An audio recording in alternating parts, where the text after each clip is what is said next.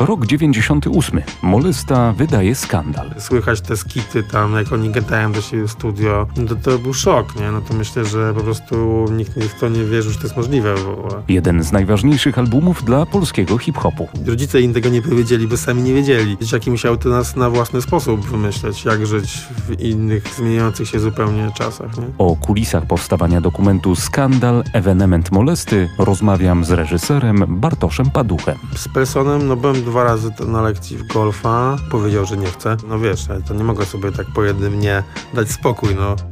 Halo, kultura. Gościem Radia Lublin jest Bartosz Paduch, reżyser i scenarzysta filmu Skandal, ewenement molesty. Witam cię serdecznie. E, Dzień dobry Państwu, witaj Jusku. Witaj. No dobrze, na samym początku to zastanawiam się, co ci się udało zrobić, że twórcy ci zaufali, że udało ci się zrobić ten dokument, bo to jest jednak w ogóle środowisko hip-hopowe w pewien sposób hermetyczne. No jest bardzo hermetyczne wydaje mi się i ja też trochę byłem takim człowiekiem z zewnątrz. Teraz jak tak sobie myślę, na pewno, no tak jak rozmawialiśmy jeszcze z nimi wcześniej, z, z Łodym, z Wieniem i tak dalej, że, że to pewnie łatwiej byłoby, jakby ktoś tam dotarł od nich, nie? z ich środowiska, to próbował zrobić, ale z, drugiej- z drugiej strony może nie miałby dystansu takiego i z takiego spojrzenia z zewnątrz, z góry, gdzieś można powiedzieć. No na Mm. pewno, bo najgorsze wywiady to są te robione na klęczkach, nie? Jak robisz wywiad ze sw- swoim ulubionym artystą. One zawsze wychodzą fatalnie. E, No, no chyba, że już tak dobrze znasz tego artystę, Tak. że wiesz, że wiesz jaką kawę pije Tak, i tak, na tak. ryby jakie łowi i tak dalej, no to wtedy już możesz naprawdę głęboko, ale dystans się myślę, że jest taki chyba trochę nawet niezbędny, bo to mm, albo chcesz zrobić laurkę, nie, no to okej, nie, dla mamy możesz zrobić, Tak. a z, o zespole, y, wiesz, y, film zrobić, no to chyba wypadałoby uczciwie jakoś podejść do tego. No i ja tak uczciwie chciałem pokazać to, co zauważyłem. Ale też to nie jest tak, że, że potraktowałem ich jako, nie wiem, zwierzątko jakieś w klatce, nie? Czy tam w akwarium rybkę, że tutaj ich wykorzystam i sobie tam zrobię film. No dla mnie dużo wrażenie wywarła ta płyta, jak sobie teraz ją przesłuchałem, jak Maciek, y, ostatek, producent filmu się do mnie jakby zgłosił bo to był w ogóle pomysł od, wychodzący od producentów, czyli od Maćka i od Kacpra Jaroszyńskiego. E, I oni chcieli, oni dla nich ta płyta była ważna, nie? Mm, Oni jej słuchali, jako byli mło- młodymi chłopakami i cały czas jej słuchają, no i chcieli, ch- tak, taki mieli pomysł, wy, wyczuli temat, no to po tym można poznać dobrego producenta, że czuje temat, nie? Że to jest temat, który, że powinien powstać film. E, No i się zgłosili do mnie, no i tak sobie myślę, kurczę, no czy to jest temat? No w sumie hip-hop, no wiadomo, nie? Sprzedaż, Olis, wszystkie te y, listy sprzedażowe, muzyki, oni cały czas sprzedają muzykę, nie żyją z koncertów tylko i tak dalej, no to jest mm, fenomen, nie? mainstream można powiedzieć dzisiaj muzyczny, na całym świecie właściwie. No i no, ale tak sobie myślałem, kurczę, to gdzieś to kojarzyłem molestę, no i tak sobie zarzuciłem ta, tą płytę Skandal. Naprawdę, nie przymierzając, myślę, że po 15 latach w ogóle słucha, bo słuch, spotkałem się za tam mojego liceum oczywiście.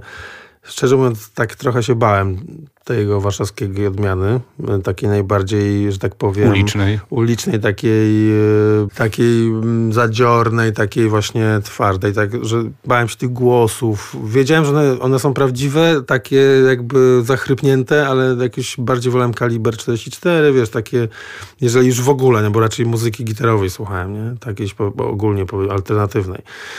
No ale teraz jak sobie po tych powiedzmy 15 latach zapuściłem tą muzykę, tą płytę, no to kurczę, nagle wiesz, pojawiły mi się obrazy, nie? I, i, I po prostu to było od razu ewidentne, że kurczę, no to trzeba zrobić po prostu. y, Wystarczy właściwie tylko dorobić obrazki do tej, do tej muzyki, bo to już to jest dokument gotowy, to co oni tam śpiewają, nic nie trzeba im tego nie przeszkadzać trochę może właśnie coś tam pogłębić, wyjaśnić może, bo tam są dużo takich kodów jest y, właśnie wewnę, wewnątrz grupowych, że tak insight, jak to powie, można powiedzieć po angielsku, nie? I nie wszyscy mogą, może nawet warto byłoby to rozjaśnić widzom takim, którzy nie siedzieli w tym wtedy, albo w ogóle nie mają nic wspólnego z hip-hopem, bo to są często wartościowe rzeczy. No i tak zacząłem się wgryzać w te teksty, posłuchałem, posłuchałem, no i pogadaliśmy z Maćkiem. Pamiętam, że na balkonie stałem przez rozmowę. Ja z Gdańska jestem, więc byłem u siebie w domu. I mm, no i mówię, kurczę, no to super jest, nie wiem, a potem okazało się, że rzeczywiście oprócz pomysłu nic nie ma, Tylko to też jest taki... Tylko ogóle... wolność artystyczna. E, wolność artystyczna, właśnie pomysł jest, nie? Ale no. jak zrobić, co? Ja poprosiłem jakiś tam, wiesz, chłopaki mieli spisany e, jedną stronkę, przeczytałem, mówię, no dobra, no to niewiele więcej jest o tym, że chcemy zrobić film o, o, skandalu, no i co dalej? No i tak trochę, szczerze mówiąc, to po tym, jak sobie rozmawialiśmy z Maćkiem, to tak sobie myślę, wiesz, trochę popadłem chyba, tak się podjarałem po prostu tą płytą, jak słuchałem, że trochę zapomniałem o takich podstawach, na przykład, czy macie kontakt z bohaterami, czy oni wiedzą w ogóle, ten film powstanie, czy już, no bo normalnie teraz tak jak się rozmawia, no to produkcyjnie, no to w ogóle standardowy zestaw pytań, nie? Czy tam jak daleko jesteście z developmentem i tak dalej, nie? Takie, a my tak, no, można powiedzieć, że zrobiliśmy tak jak oni tą płytę zrobili na zajawce, to wiodło Łodzi powiedział. No to my tak ten film zrobiliśmy na zajawce, nie? Że po prostu, jak to się mówi, zajawka zresztą ich słowo również, czyli hip-hopowe, że tak powiem. Oni wiele słów w ogóle stworzyli też w takim języku potocznym, które dzisiaj jakby funkcjonują, nie? Melanż na przykład na imprezę, nie? Czy jakiś taki wieczór rozwodniony w alkoholu i używkach. Um, czy nie, Elo, no wiesz, to duży wpływ mają chłopaki na taką w ogóle, no, na to, co się z nami wydarzyło gdzieś tam kulturowo, językowo, muzycznie to wiadomo. No więc to właśnie, no, za, potem zacząłem zadawać sobie te pytania, nie? Dlaczego to jest ważne? No i to właśnie to, to, to, to doszedłem do wniosku, że oni właśnie mieli bardzo duży wpływ. Trochę właściwie tak nie wiadomo, co się z nimi stało, nie, dla mnie przynajmniej to nie było takie jasne, więc y, po pierwsze chciałem ich poznać, po drugie chciałem zadać im właśnie parę pytań. Liczyłem może, że sami mm, chcą rozmawiać. No i niestety tak się nie stało, nie do końca chcieli rozmawiać. Oni nie, nie wiedzieli, że ten film powstaje, się okazało. E, więc ja właściwie robiłem pierwsze kroki, nie? razem z, z producentami, e, z Maćkiem i z Kacprem. No i to tak właściwie się zastanawialiśmy, jak to ugryźć. No, najpierw Wienio powiedział, ok, możemy zrobić ten, fajnie zrobimy ten film, ja jestem za, ale ja wam nic nie pomogę, ja nie będę za was pytał ich, bo wiesz, my jest tutaj, żyjemy każdy oddzielnie trochę i to jest wasza robota, nie? Wy musicie to, e, to, to, to, to, to zaufanie zdobyć. Ja mo mogę wam dać kontakty i tam numer telefonu do jednego czy drugiego, ale to już wy musicie. A my, a no dobra, no to okej, okay. to widzę, że jesteśmy tak trochę no, musimy zacząć od zera, nie?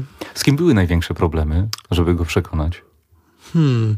Wiesz co? No, czy no największe problemy, to, żeby go przekonać, to były z Pelsonem, który się finalnie w sensie my go nie nakręciliśmy naszą kamerą, użyliśmy po prostu materiałów archiwalnych i tak próbowaliśmy go reanimować, że tak powiem, w filmie. A, i no i z Pelsonem, no byłem dwa razy na lekcji w golfa, no, roz, łapaliśmy go jakoś tak wiele razy właśnie w wiesz, różnych sytuacjach, ja też, ale no, on się wycofał w ogóle z muzyki. Wycofał się z takiej, no, z jakby z działalności takiej publicznej. Tak powiedział, że nie chce. Nam najpierw, no to ale wie, no wiesz, to nie mogę sobie tak po jednym nie dać spokój. No, myślę, że z no nie wiem, kon, prób kontaktów to było tam gdzieś myślę, nie wiem ile. No tak średnio co dwa tygodnie go nękaliśmy. Myślę, że go trochę zaczęliśmy trochę wkurzać w pewnym momencie, więc tam były też dłuższe przerwy. To nie chciał nawet ze względu na sentyment?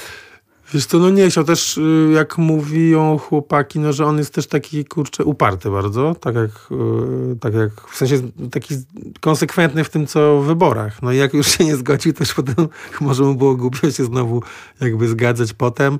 No w każdym razie, no oficjalna taka wersja i taka, no jak on też, co mamy powiedzieć, no bo my ani nie jesteśmy w konflikcie żadnym, ani nie, wiesz, no po prostu no on nie, nie chce, wiesz, nie, nie wraca na razie na scenę, to znaczy w ogóle wraca, ponieważ chłopaki grają koncert w pełnym składzie 24 września.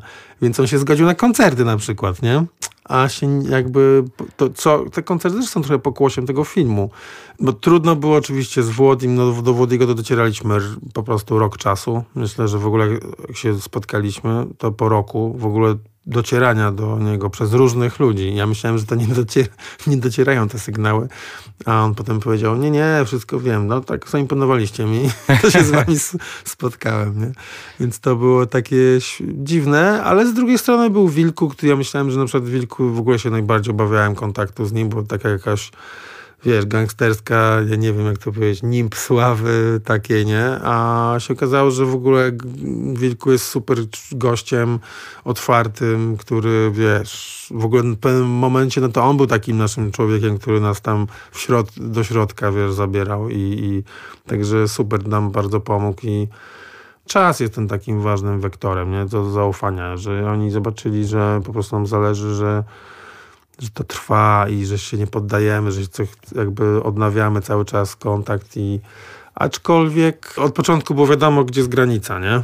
I wiadomo, że nie, tej granicy nie, ja nie, nie przekroczę i y, próbowałem oczywiście, ale no, że rodzina, no to tam nie wchodzimy, nie? Także tam nie, to nie jest taki plotkarski dokument, to jaki bardziej powiedział ten film dokumentalny, ale to jest taki film dokumentalny bardziej o zjawisku, fenomenie pewnym, ale też pewnej generacji, wiesz, yy, więc tam nie, nie, nie ma pikantnych szczegółów z prywatnego życia, jak, nie wiem, właśnie jak ktoś mieszka, bo w ogóle nie o to nam chodziło, nie? Rozmawiamy w roku 2020, kiedy hip-hop to jest potężny gatunek na rynku polskim także. Na Olisie większość płyt to hip-hop. Najlepsze klipy to hip-hop.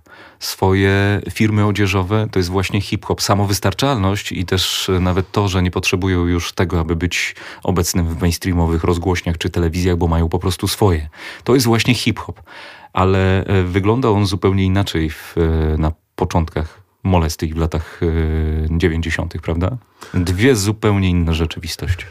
No, wydaje mi się, że po prostu żyliśmy w kraju, którego już nie ma po prostu. No, Polski z lat 90. już nie ma. Tak jak sobie popatrzysz na system, jakby w jakim żyliśmy i problemy, z jakimi się powiedzmy borykaliśmy, czy może, nie wiem, moja mama bardziej, mnie wychowywała, no to już takich problemów to już nie ma, nie? No bo tam raczej ludzie są na takim standardzie życia, że no nie muszą tak bardzo od do tego tam pierwszego odliczać, wiesz.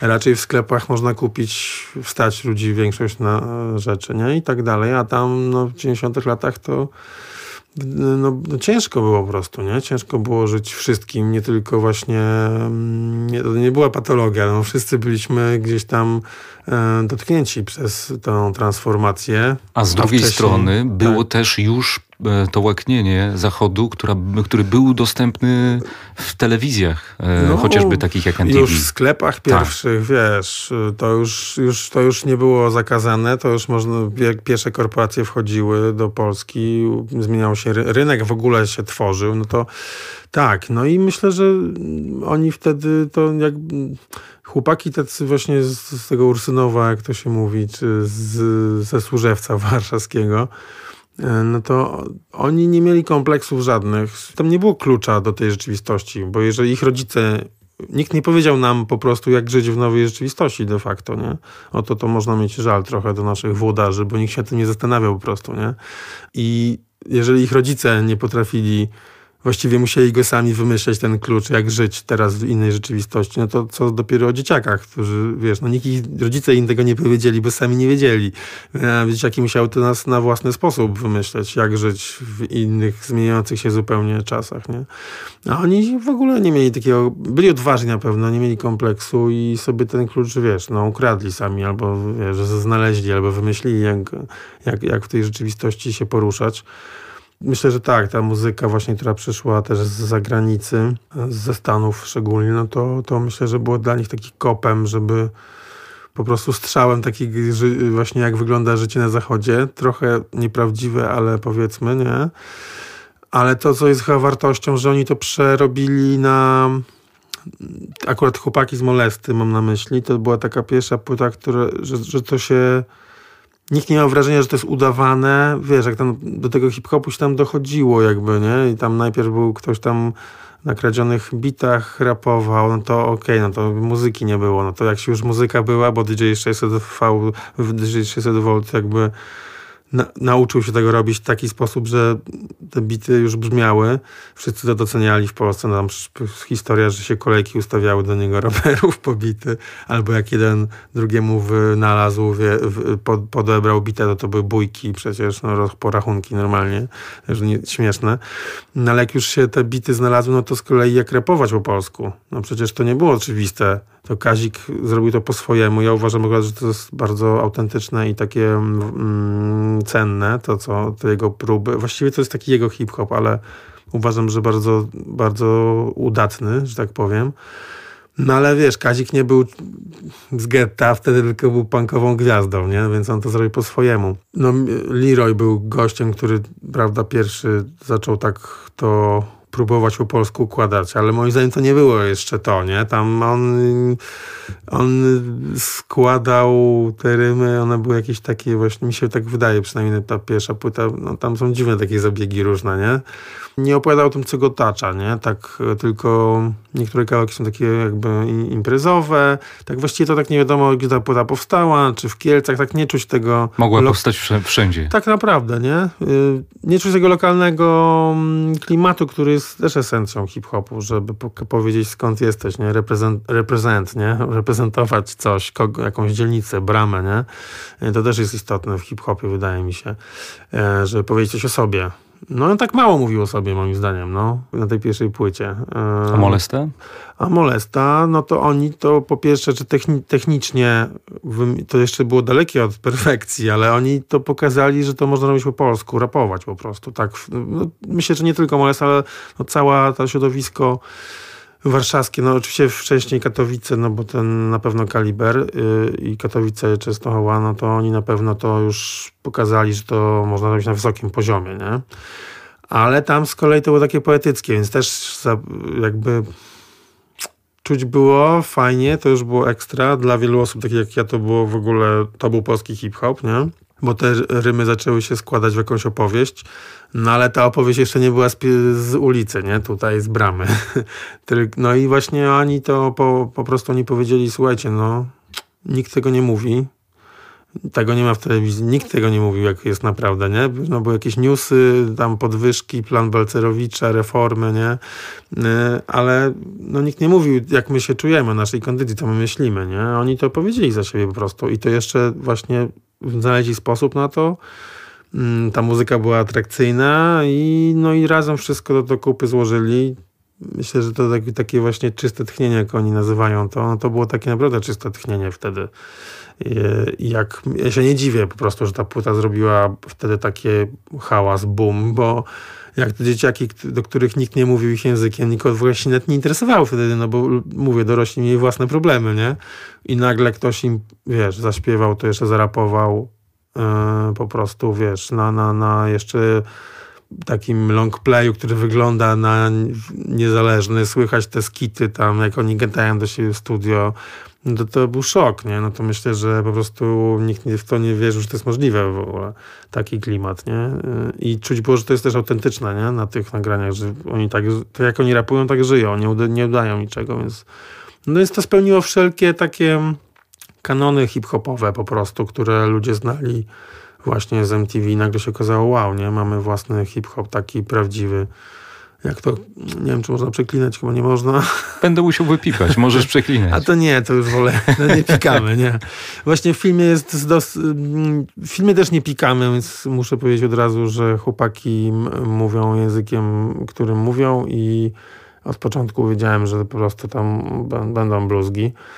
Um, ale oni tak to robią z gracją, że myślę, że to nawet bardziej z Państwa bardziej mm, wrażliwi na te przekleństwa.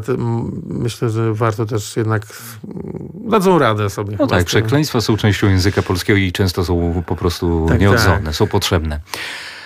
Porozmawiajmy teraz trochę o Ursynowie jeszcze. Y, to też jest bohater tego filmu? Czy nie? Czy tylko miejsce akcji? Bardziej Warszawa chyba cała, bo to tak ciężko chyba ro, rozerwać. Śródmieście południowe, konkretnie skąd Kaczy pochodził, Służewiec, trochę Mokotowa i Ursynów na pewno też. No to są takie miejsca, które są w tym filmie jakoś tam sportretowane. troszkę może, może za mało, myślę sobie, tak. Pewnie bym to jeszcze poprawił, ale już, nie, już, już film poszedł.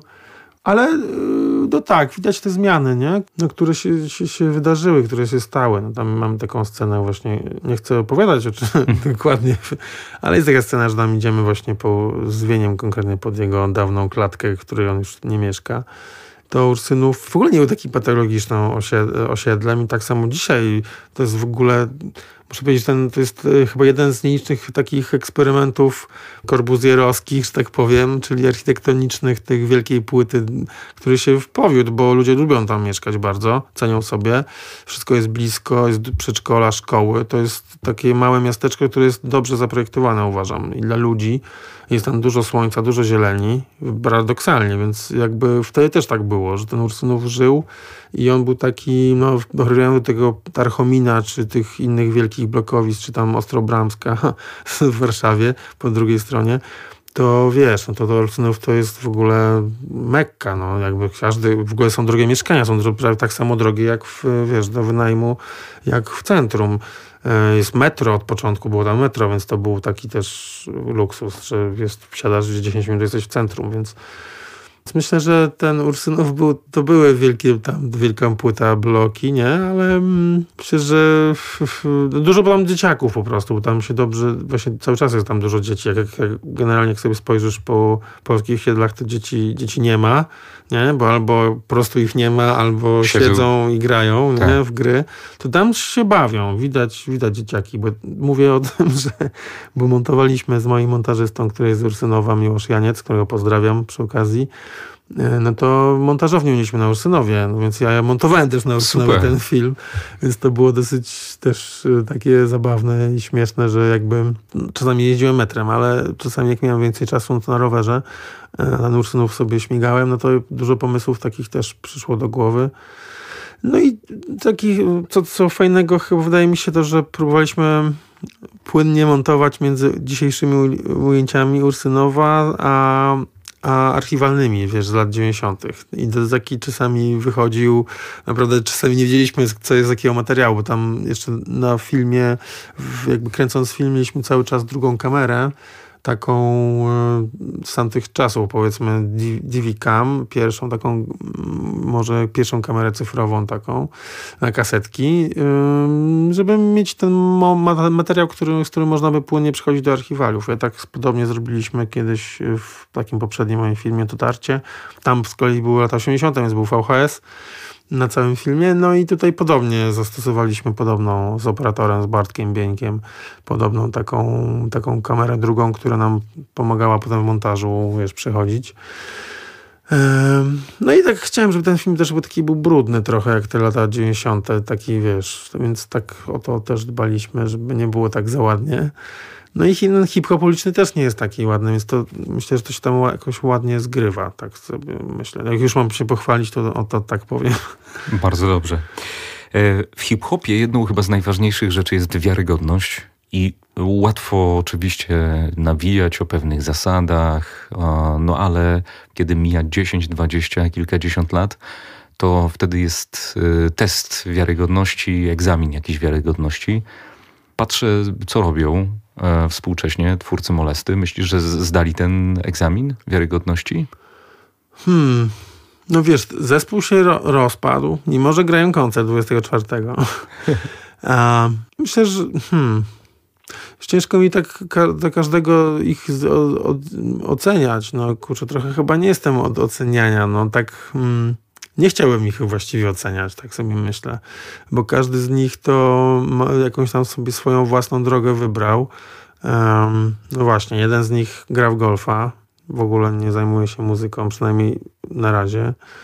Um, Wienio jest i raperem, osobą, która zajmuje się kuchnią, prowadzącym programy. Tak, on poszedł taką stronę jakby bardziej otwartą, że tak powiem, nawet ciężko powiedzieć, że mainstreamową, ale taką muzycznie też romansuje z wieloma gatunkami, że tak powiem. A Włodi na przykład chyba przeżywa swój renesans, bo tak naprawdę nagle się okazuje, że zyskuje zupełnie nowych odbiorców. No e, teraz... Dzieciaki, które nie wychowały się na moleście, dociera do nich. No tak, Wodi bardzo sprytnie działa, ponieważ on bardzo śledzi, znaczy wszyscy oni bardzo są w muzyce cały czas, myślę, i słuchają i, i śledzą, co się dzieje. Ale Wody wyciąga takie swoje wnioski i on słucha bardzo tego, co młodzież słucha i chodzi na koncerty też tych gwiazd jakby ten y, młodych. I on wybiera sobie muzykę, czuje, jaka muzyka jest teraz, nawet nie, że na topie, ale to, co on chciałby, żeby było pod jego rymami, nie? Bo no, sam nie jest w stanie wymyślać wszystkiego, więc tak jak mi się wydaje, szuka podkładów muzycznych, które jemu się podobają, ale też czuje, że to się innym będzie podobało. On ma, no wszyscy nie mają bardzo duże wyczucie muzyczne i to na pewno są talenty w ogóle muzyczne. Teraz przy okazji robienia naszego filmu, pamiętam, że rozmawialiśmy ze Zwodim właśnie o, ja go pytałem, co go teraz jara, on mówił właśnie, że Syny, taki, taki zespół, e, Piernikowski i 88 DJ, e, czy producent muzyczny, a tak się złożyło, że ja zrobiłem taki krótki film, 30 minut, e, gdzie tenże 88, który wtedy mieszkał w Gdyni, ja jestem z Gdańska, więc tak się jakoś skumaliśmy i poprosiłem, żeby mi zrobił muzykę do tego filmu. Więc się poznaliśmy z Przemkiem po prostu, z tym, z tym producentem muzycznym właśnie 88. No i ja mu właśnie mówię, słuchaj, no to może byście ten, tutaj coś zrobili. E, i Przemek zrobił pod, na, na epkę jeden tam podkład. Powiedziałem też Przemkowi i Przemek się bardzo tam właśnie, no też tak pod dużym wrażeniem, no bo Włody taka legenda dla niego i tak dalej, więc, więc ich, pamiętam, że chyba nawet tegoś tak, że wysłałem jednemu kontakt do drugiego, no i się tam... Sparowałeś ich. No, czy myślę, że oni by się sparowali. W, Prędzej czy później sami, tak? Później po prostu by się tak. beze mnie. Tak to może trochę przyspieszyłem, myślę.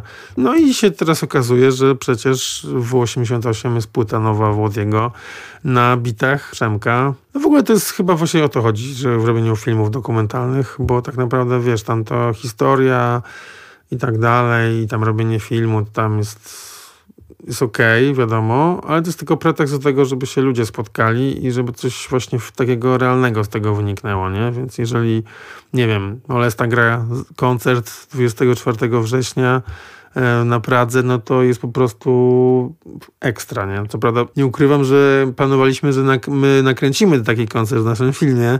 To się nie, niestety nie było możliwe, nie udało się, ale to jest jakiś gdzieś dalszy ciąg tego, nie? że no szkoda ten lockdown był, bo wiem, że on już jak my mieliśmy mieć premierę w ogóle filmu 19 czerwca kinową, a w maju miał być festiwal mm, Dogs Against Gravity. No i to by tak ładnie poszło, bo wiem, że chłopaki już rozmawiali z Molesty, po prostu tam były chyba cztery koncerty zabukowane, takie duże. Wiem, że na no, Heineken, jakieś tam inne takie wielkie już koncerty, ale no fajnie, że jednak ten 24 września póki co jest datą, gdzie oni się spotkają. No jeszcze próby są pewnie, jakieś muszą zrobić dużo prób, bo razem dawno nie grali, ale to jest przyjemne, myślę, jak, jak po takim, jak coś wynika z tego realnego, nie? Takiego właśnie i że się ludzie spotykają.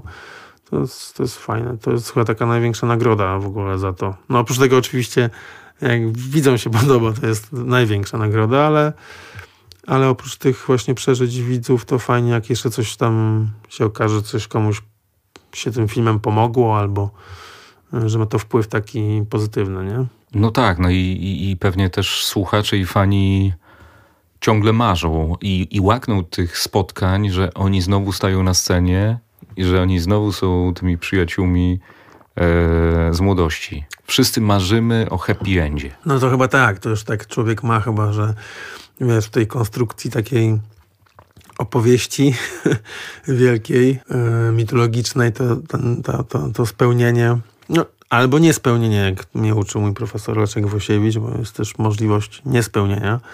To też jest zakończenie.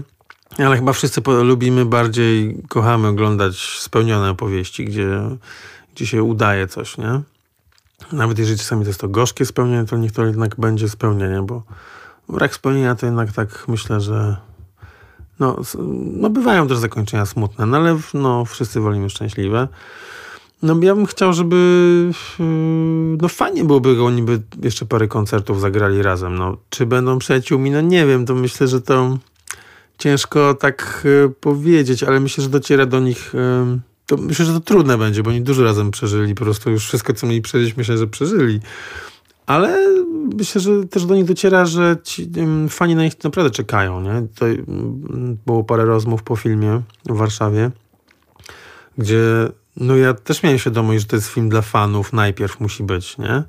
A potem dopiero możemy się odbić w historię taką bardziej uniwersalną, nad czym mi też zależało, żeby to też, tak, też nie był tylko film dla fanów hip-hopu, nie? Ale no, jak ludzie wstawali, właśnie ja jakby mieliśmy rozmawiać o filmie, ale też wiedziałem, że to tam bardziej będziemy rozmawiali o moleście, nie? I, że, i to też jest bardzo no takie, no, to znaczy, że dobrze jest, że nie rozmawiamy o filmie, jak był film zrobiony, tylko rozmawiamy o tym, co ludzie zobaczyli tam, czyli o nich. No i wielu osób, y, wiesz, no tam dziękowało, że to była ważna muzyka, że, że jest dobrze, że jest ten film, bo oni sobie to wszystko przypomnieli, że ja wiem, że to nie jest zasługa filmu, nie? No po prostu bohaterów, jest to temat, właśnie oni są ważni, nie? Dla wielu ludzi po prostu ta płyta była bardzo ważna. E, wychowywała ich w jakiś sposób, nie? jakoś pokazywała, że można jakoś tam żyć po swojemu. Więc e, no właśnie pamiętam taki głos z sali, że właśnie dzięko, dziękczynny, że dziękuję wam za to, że nagraliście tą płytę i że to było dla mnie ogromnie ważne. Dziewczyna, nie? E, która teraz pewnie tam jest koło 30 albo starsza, ale dla niej czuć było, że to było ważne, nie? A ja tobie dziękuję i, i gratuluję ci tej wytrwałości, E, że dociągnąłeś ten projekt do końca? No, nie było le letko, jak to się mówi, na ulicy. Spotkały nas różnego rodzaju problemy. Między innymi w pewnym momencie nam się finansowanie jakby no, nie podpisaliśmy umowy jednej, którą, na którą liczyliśmy i się nagle okazało, że nie, nie mamy. Ale ja tak nie, nie, nie byłem jakoś tam niespokojny. No, wiedziałem, że po prostu film, no, film się robi kurczę ciężko i czasami trzeba było, wiesz, wyłożyć własne pieniądze i wziąć tam, nie wiem, skorzystać z pomocy i drugi montażysta doszedł nam pomóc w momencie kryzysowym takim, gdzie, ale wiedziałem, że ten film zrobimy, no już zrobiliśmy go 2-3 lata, wiesz, i to było jasne, że musimy dociągnąć do końca. No i potem się pieniądze znalazły, poszliśmy z tym filmem wiesz, do, in, do TVP i nas uratowali w ogóle, muszę powiedzieć. I, i, no już i skończyliśmy film. My Państwa zapraszamy na pokaz filmu w ramach festiwalu Millennium Dogs Against Gravity. Jakie będzie dalsze życie tego, tego filmu? Czy on będzie E, także dostępny w e, takiej cyfrowej dystrybucji. O, widzę, że tutaj poszła rewolucja do przodu, tylko się wszyscy pytają o cyfrową rewolucję, ale to no, lockdown. Z, tak jest. Y, na pewno jest dalsze życie filmu jest takie, że 2 października wchodzimy do kina regularnie, więc ja Państwa, zanim będziemy klikać w tablety i w te wszystkie, i w te wszystkie urządzenia elektroniczne, zapraszam Państwa, żebyście jednak założyli te maseczki i się udali do kina, normalnego, prawdziwego kina, gdzie się spotkacie z prawdziwą energią, wymianą ludzką, niekoniecznie wirusów, moim zdaniem nie będzie tam wirusów, jeżeli to tylko dobrej zabawy, wirusy. I idźcie do kina i przekonajcie się sami. Na, w dużych sieciach będzie ten film wyświetlany, bo nagrywałem do zaproszenia do Heliosa, Multikina i Cinema City. Więc będzie tam, gdzie macie takie kina, to na pewno ten film poleci. Premiera 2 października wchodzimy do kina. No i jak już Państwo pójdą, to będą mogli sobie Państwo odświeżyć Jeszcze raz ten zobaczyć film. już w domu. Jeszcze raz w domu. Nie wiem kiedy, nie, takich w ogóle planów na razie nie mam. Pewnie gdzieś to się pojawi na jakiejś platformie, ale na Najpierw. razie... Tak, na razie są kina, jest ambitny plan, żeby właśnie pokazać ludziom w kinach. No i żebyśmy wrócili do kin, no bo jednak chyba nic nie zastąpi tego, jak wspólnie siedzimy razem na sali ciemnej i, i to są inne emocje i to się one się udzielają ludziom i to jest super. Uważam, że kino... Znaczy ja się nie obawiam, że kina wiesz, zginą, czy będą miały jakiś kryzys taki, no wiadomo, jak e, związany z tym COVID-em, tak jak e, w każdej innej branży. Myślę, że ludzie wrócą do kina. Tak samo jak się bali, wiesz, y, mm, obawy były przed kinami tam na przełomie wieków, y, że ludzie nie będą chodzić do teatru. No. Albo, że telewizja zabije radio. Albo, że telewizja Żyjemy. zabije, no dokładnie. A to są kolejne medium i, i tak musi być, a, a ludzie będą, chodzą do teatru, chodzą, będą chodzić do kina i, i myślę, że to wróci na takie dawne tory. Dziękuję Ci za rozmowę. Dziękuję bardzo. Pozdrawiam Państwa serdecznie. Do widzenia. Bartosz Paduch. Dzięki. Elo, elo. Elo. Halo. Kultura. A ja zachęcam także do odsłuchu pozostałych rozmów, które ukazały się w ramach cyklu Halo Kultura. Do tej pory gośćmi byli m.in. Aleksandra Popławska, Tomasz Mirt, Bobska czy Igor Herbut. Życzę Państwu miłego odsłuchu.